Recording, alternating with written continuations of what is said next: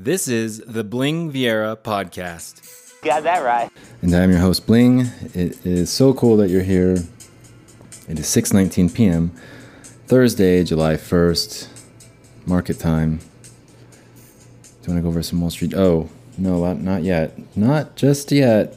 The S&P 500 today closed at 43.19, up a half percent. And I think the futures are probably green again. I don't know.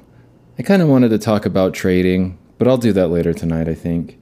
We'll go over some journal, Wall Street Journal headlines right now. And then later tonight, I'll talk about trading. Trading as a profession can you do it? Do you have what it takes? Is it really worth it to pay these FinTwit guys? I don't know. Some of them are kind of convincing. I don't think it's worth it. No, I'll talk to you all about it tonight. And, uh, it'll probably be a longer show than than normal. I'll, I'll, I'll start ranting and raving, as I'm known to do. Okay, Wall Street Journal headline, shall we? Israel's coalition government agrees to temporarily evacuate divisive West Bank settlement. Eviatar outpost West Bank. Israel's new government reached a deal with leaders of an unauthorized settlement in the uh, occupied West Bank that would see them evacuate the site, a temporary solution for an issue that has sharply divided the country's ruling coalition. Big Tech says global tax deal is a win. Big tech companies said Thursday's breakthrough in negotiations over a global tax overhaul was a step toward avoiding a patchwork of overlapping national taxes.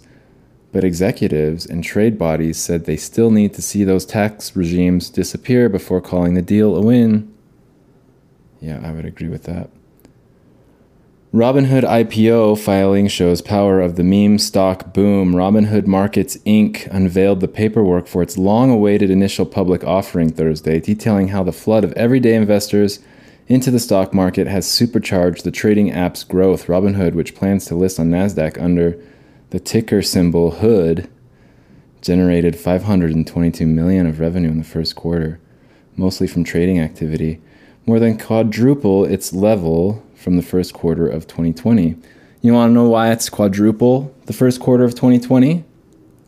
Because they locked everyone out the first quarter of 2020.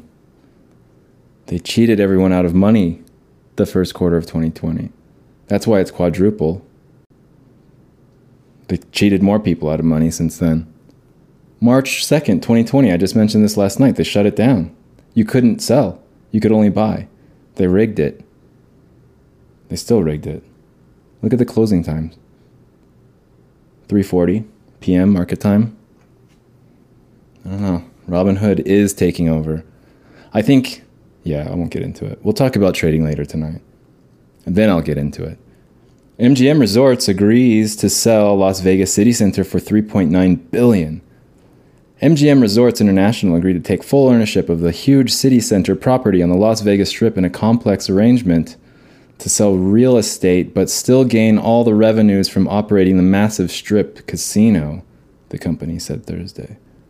House Speaker Pelosi names Liz Cheney to January 6th Capitol Riot Committee. Oh, there's a whole committee.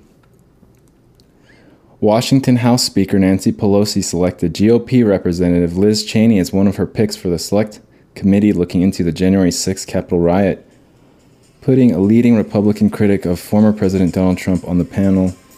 I guess that's it for now. Oil prices surge as OPEC weighs rising demand in rich countries, or just for 4th of July travel. Good luck, traders. Good luck, traders. I'll talk to you tonight. Take care. This is the Bling Viera podcast.